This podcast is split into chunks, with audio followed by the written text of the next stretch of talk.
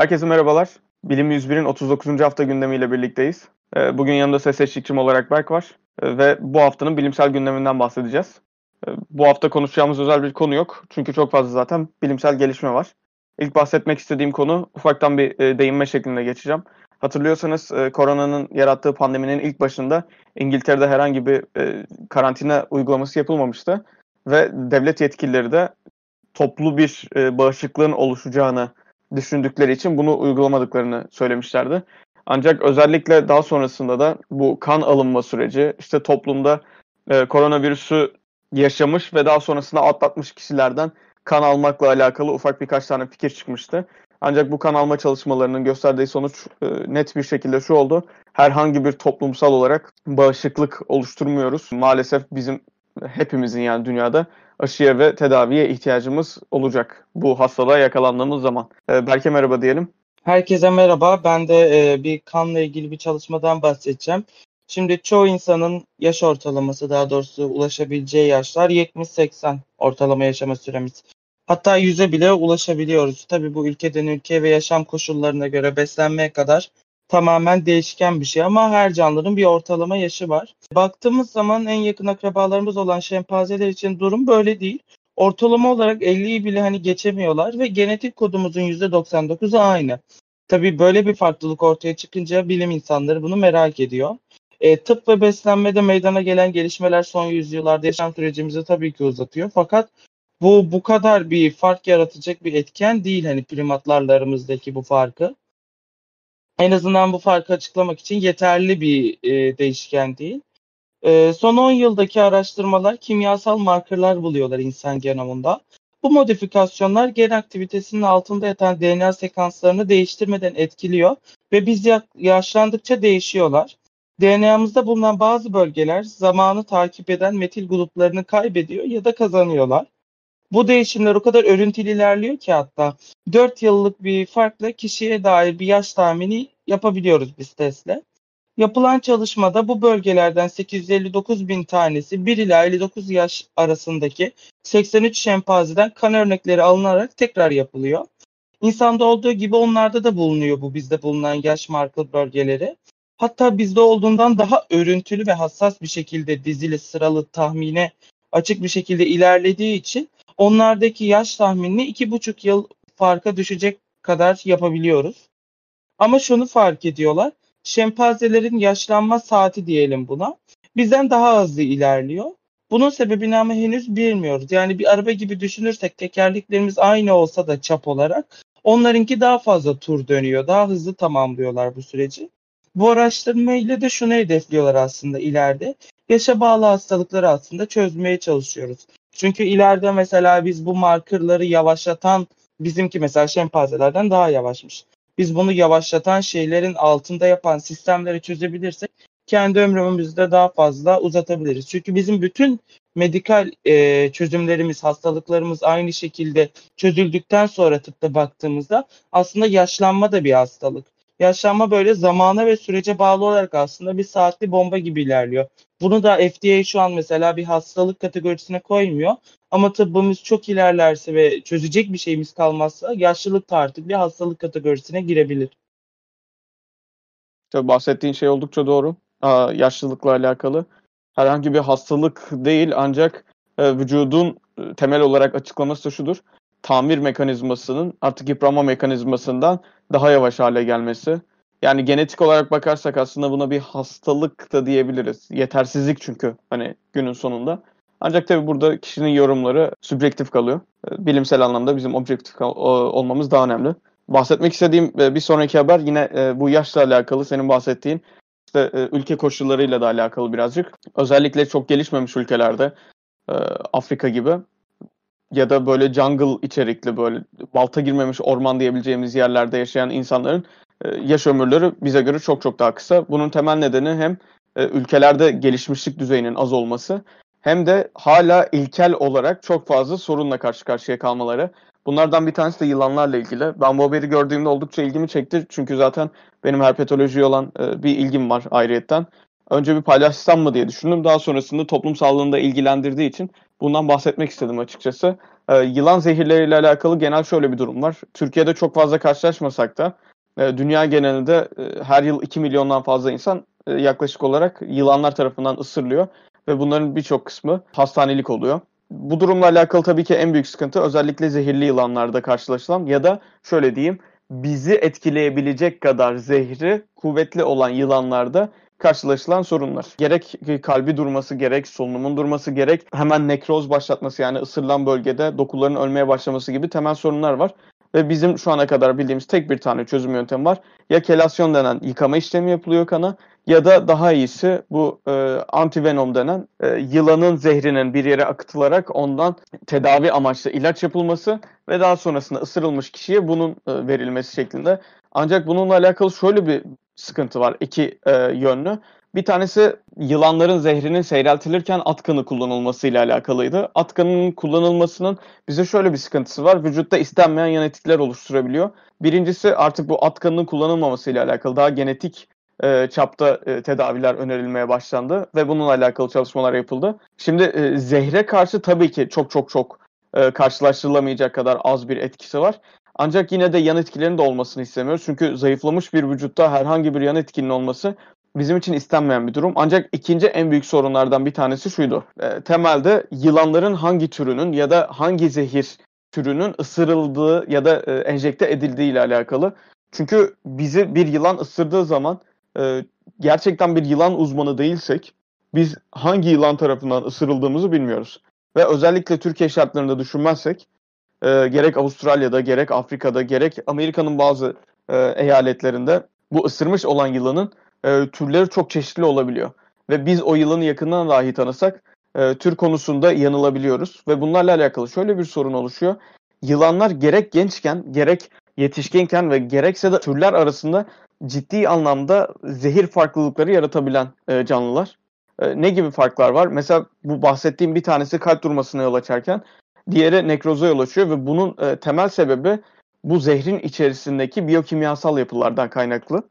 Ve bize gelen hastalara biz temel olarak e, ne veriyorduk şimdiye kadar? Bir antivenom veriyoruz. Ancak gelen e, kişiyi hangi yılan türünün ısırdığını henüz bilmediğimiz için ya da yaklaşık olarak tahmin edebilsek bile tam bir çalışma yapamadığımız için bununla alakalı bir test yapamadığımız için kişiye daha böyle geniş spektrumlu antibiyotik e, kapasıyla düşünüp geniş spektrumlu e, antivenomlar veriyoruz, antizehirler veriyoruz. Panzehir diyoruz evet buna. Bu panzehirlerde her zaman tabii ki işe yaramayabiliyor. Özellikle kişiyi X yılanı ısırdıysa ve biz bunu bilmiyorsak G yılanına e, dair e, zehirler verebiliyoruz. Bununla alakalı yapılan çalışmalar artık daha geniş spektrumlu zehirlere karşı panzehirler ortaya çıkarmaya başladı. Bahsetmek istediğim ilk haber buydu. Bundan bağımsız bahsetmek istediğim yine biyokimyasal bir başka haber var. Şimdi hepimizin özellikle biyolojiyle yakından e, ilgisi olanların bildiği bir Miller deneyi vardır. İşte hayatın nasıl başladığına dair hatta evrim teorisiyle alakalı daha çok cahil insanların ortaya attığı bir söylem vardır.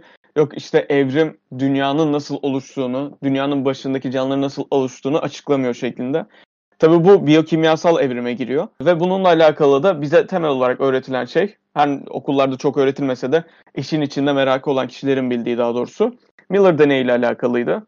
Böyle daha çok çorbamsı bir bataklık gibi bir alana, bu bataklığın oluşum sürecinde de genelde işte X meteoru gelir çarpar, Y asteroidi gelir çarpar, oradan herhangi bir parça kopar. Böyle çorba olmuş bir su kütlesine e, çok şiddetli bir enerji verilmesi sonucu ki bu yıldırım şeklinde olabilir bazı amino asitlerin birleşebileceği şeklindeydi Miller deneyi. Ki bunun da zaten deneyi yapıldığında ortaya çıkıyor. Ee, bunlar rastlanabilen olaylar. Ee, bununla alakalı ikinci bir daha olası bir teori ortaya atıldı. Ve bana kalırsa çok da makul. Gerçi her ikisi de hayatın başlangıcında yer almış olaylar olabilir. Bir tanesi bu işte yıldırımların çarpması. İkincisi ise daha çok özellikle e, karbondioksitin e, tutumu ve böyle dönüştürülmesiyle alakalı. Özellikle deniz diplerinde bulunan termal sıcak su kaynaklarından e, ortaya çıkan bazı e, işte gazlar e, karbondioksitle birleşip aerobik bir ortam yol açmasına sebep olabiliyor. Ve bunun sonucu olarak da o deniz diplerinde bulunan gerek sıcaklık konusunda e, iyi bölgeler gerekse de karbondioksit az olduğu için oksijen konusunda birazcık daha yüksek bölgeler hayatın yeni başlangıcı için ve bu arada tabii ki enerji içeriği de yüksek bu e, jeotermal gibi bir kaynak olduğu için termal su çıkıyor sonuçta altından. E, enerji konusunda ve özellikle de e, bir çorba gibi olduğunu düşünürsek, biyokimyasal açıdan çok karışık olduğunu düşünürsek hayatın başlangıcı için e, ikinci ideal bir e, ortam oluşturuyor. Ben de şimdi yine aynı şekilde hayatın başlangıcında bu Miller deneyinde ekstrem koşullara bağlı yaşamın ortaya çıkışı ile ilgili aslında altyapıyı destekleyen bir haberle devam edeceğim. Çok alakası yok ama aynı e, koşul ve şartları destekliyorlar. Şimdi biz gezegenimizdeki en güçlü organizmalara ekstremofiller diyoruz. Aşırı koşullarda hayatta kalıyorlar. Bu koşullar ne olabilir? Aşırı kuruluk olabilir, aşırı soğukluk olabilir, aşırı sıcaklık olabilir, uzay boşluğu olabilir, asitli ortam olabilir, baz ortam olabilir ya da radyasyon olabilir. Bu böyle böyle ilerliyor. Anladınız siz bunu. Kısaca bir insanın yaşayamayacağı koşullar gibi düşünebilirsiniz ama sadece insan değil tabii. Bu dediğim bir sıcaklık of işte 50 derece değil 300, 500, 200 dereceler. Şimdi şu ana kadar bildiklerimizin arasında en güçlü olanı Deinococcus radiodurans. E, ismi yine çok aşırı derecede yaratıcı olmuş. İnsanlar için en ölümcül olan radyasyonun katlarcasına dayanabiliyor bu tür. Fakat bilim insanları dünyanın manyetik alanı var şimdi. Ee, onun dışında doğal koruma mekanizmaları da var. İşte bulutlar var, atmosferimiz var. Bu kadar hani biz radyasyondan korunuyoruz. Gezegenimize bu kadar radyasyon girmiyor. Bu canlı ne oldu da bu dayanıklılık evrimleşti bu canlıda? Neden bu canlıda radyasyona karşı bu organizmada bu kadar fazla bir evrimleşme var diye merak ediyorlar. Hani doğal olarak mı ortaya çıkıyor onu görmek istiyorlar. Radyasyona dayanıklı olmayan bildiğimiz basit bakteri türü E. coli alınıyor laboratuvarda ve radyasyona maruz bırakılıyor. Her nesilde radyasyona seviyesi arttırılıyor aynı şekilde. Nesiller ilerledikçe E. coli'de DNA onarımı odaklı, radyasyona dayanıklı bazı genler ortaya çıkmaya başlıyor. Yaklaşık 50 nesil sonrasında da 3-5 gen seti ortaya çıkıyor. Bunları incelediklerinde diğer radyasyona dayanıklı türler ve canlılar arasında da bu genlerin bulunduğunu gözlüyorlar. Böylece aslında biraz şeyi hedefliyorlar. Radyasyon dayanıklılığına yol açan gen setlerini eğer biz tanımlayabilirsek nokta atışı tarzında radyoterapi gören hastalar için mesela hap ilaç üretebilir. Aynı şekilde astronotlar için ama kanserde kullanımı daha yüksek büyük ihtimalle radyoterapilerde çünkü çok çok çok zarar görüyor bizim sağlıklı hücrelerimiz. Evet kanserliler ölüyorken, tümörleşmişliler ölüyorken bizim sağlıklı hücrelerimiz de çok zarar görüyor. O yüzden önemli ama yine e, bu dediğim gibi bu az önce söylediğim türdeki bu radyasyon bağışıklılığının neden ortaya çıktığını açıklamıyor bu durum. Belki de eskilerden kalma bir tür, dünyanın o koşullarından kalma bir tür olması olabilir ama ona değinilmemiş hani yeni bir tür mü eski bir tür mü diye belirtilmemiş. Onu cevaplamıyor ama en azından nasıl ortaya çıktığını sunuyor ama neden ortaya çıktığını açıklamıyor çalışma maalesef. Yani neden olduğu tabii ki bilimsel olarak e, çok deterministik kalabiliyor. Biz bazen sadece sonuçlarına bakıyoruz ve neden olgusunun cevabını bulmak da çok kolay olmuyor açıkçası. E, mesela e, bir sonraki haberde neden burada ayak izi bulunmuş demek gibi oluyor. E, dünyada şimdiye kadar rastlanmış en eski ayak izleri bulundu. E, bununla alakalı ben haberi okurken önce Fransa'daki mağara aklıma geldi. Böyle 35 bin yıl önce belki hatırlarsın böyle e, ellerini koyup kırmızı bir suyla ellerinin üstüne bir e, sıvı püskürtmüşlerdi kiremit tozlu. Yani Kızılderililerin çizebileceği şeyler daha çok. Hani orada çünkü bizon tarzı hayvanlara rastlanıyor. Ama Fransa'da bunlar çizilmişse oldukça e, ilginçti. Hatta ben ilk gördüğümüzde aa demiştim hani önce bir şeyine bakıyorsun. 35 bin yıl önce birisinin elini koyup böyle kır, kırmızı bir su püskürtmesi gibi geliyor olay. Daha sonrasında asıl çizimleri gördükçe zaten birazcık daha karmaşıklık ortaya çıkmaya başlıyor.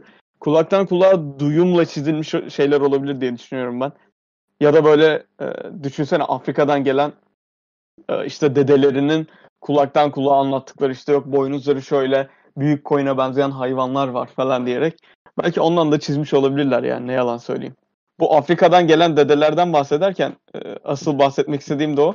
E, insanların özellikle Avrupa'ya ve Asya'ya yayılımında e, temel kaynaklarının Afrika'dan çıktığı e, görüşü var. Ve Afrika'dan çıkarken de işte bazı yerlere ayak izleri vesaire bırakılmış. Yani daha doğrusu bırakılmamış ancak insanlar geçerken işte orası çok iyi bir şekilde korunmuş şansa. Bir kum fırtınası olmuş. Bir bataklıktan geçmişler. Üstüne bir yanardağ patlamış ve orada ayak izi çok güzel bir şekilde korunmuş. Bundan en eski e, bulabildiğimiz ayak izleri şimdiye kadar ki 86 bin yıl önceye dayanıyordu o bölgede. Biz 121 bin yıl önceye kadar gidebilen ayak izleri bulundu. Daha doğrusu ayak izleri bulunuyor. Altındaki ve üstündeki kayaların katmanlarından örnekler alınıyor. İşte testlere gönderiliyor. Testlere gidince de 110 bin ile 120 bin yıl arası bir tarih ortaya çıkıyor. Bilim insanlarının tahminince. Bu bölgede 125 bin yıl önce insanların yaşadığı en azından buradan bir geçiş olduğu görülüyor. Aynı şekilde buranın hemen yan taraflarında da e, bazı develerin ayak izlerine ve böyle fillerin ayak izlerine rastlanıyor. Tabii e, fil nasıl diyebilirsiniz özellikle Afrika'nın böyle kuzey bölgelerinde. E, Afrika'nın kuzey bölgelerinde e, fillere rastlanıyordu bundan 5000 yıl öncesine kadar. E, insanlardan bağımsız olarak da. E, tabii burada şöyle tekrardan bir e, hatırlatalım. E, Afrika'dan çıkışın yaklaşık 200 bin, 300 bin yıl önceye kadar gittiği düşünülüyor zaten insanların. Ancak bulunan ilk ayak izleri en eskisi şimdiye kadar ki 120 bin yıllık oldu. Tabii ben düşünüyorum böyle Göbekli Tepe'ye falan gitseler bence orada daha eskisini bulabilirler gibi böyle bir şakayla son haberi de kapatayım ben. Evet bana o, Mustafa attığında direkt hani o şakayı yaptım. Göbekli Tepe'de ayak izi arasınlar. Direkt en eskisini bulmuş olurlar. Mantıken hani dünyadaki en eski yapıyı keşfettikten sonra gidip en eski ayak izini de burada bulduk demek bana çok e, nasıl desem kısacası e, aptalca geldi biraz. E, ben de başka bir haberden bahsedeceğim şimdi yine yapısal Göbekli Tepe'deki gibi. Şimdi süngerleri düşündüğümüzde bize böyle yumuşak ve gıcırdayan şeyler geliyor aklımıza ama Harvard'daki bir araştırma ekibi camsi iskelete sahip deniz süngerlerinin aslında yeni nesil daha uzun, daha güçlü binalar, köprüler, hatta mümkünse daha hafif uzay araçları yapmamız için ilham kaynağı olabileceğini öne sürüyor. E, Nature'ın Materyalleri adlı dergisinde yayınlanan çalışmaya göre araştırmacılar böyle diagonal olarak desteklenen karesel iskelet yapısının ki bu yapı e, Epictella aspergillum'da bulunuyormuş bu arada. Ağırlığa ve basınca karşı yüksek dayanıklı olduğunu ortaya çıkarmış yapıya baktığımızda böyle tasarımsal olarak şeye benziyor böyle hmm, ya da İsraillerin ya da Yahudilerin böyle kare düşünün bir tane. O kareyi alın 45 derece çevirin o karenin içine koyun. Sonra 45 derece çevirin içine koyun. Ama hepsi aynı büyüklükte hani ortalama olarak bir böyle yıldız oluşturur ya o tarz bir yapı dikey ve çapraz olarak ilerlediğini düşünün. Hani öyle ilerleyen doğal bir yapısı var. E, dayanıklılığını keşfettikten sonra bu yapının iç mimaride kullanılıp kullanmadığına bakıyorlar. İlginç bir şekilde 1800'den beri yapılan bazı yapılarda bu mimari tarzlı geometrik destek sistemi gözlenmiş. Fakat doğada da karşılarına çıkıyormuş günümüzde çok kullanılmamasına rağmen. Birkaç yazılımda bunun e, destekleme kapasitesine falan baktıklarında çok dayanıklı olduğunu görüyorlar aslında yapının. O yüzden ilginç geldi bana bu haber. E, son olarak da bunu aktarmak istedik. 39. haftanın da sonuna geldik. Bizi dinlediğiniz için çok teşekkür ederiz. Açıklamada bulunan iletişim kanallarından bize ulaşabilirsiniz. Herkese iyi haftalar dileriz. Sosyal mesafeye dikkat edip sağlıklı kalın lütfen.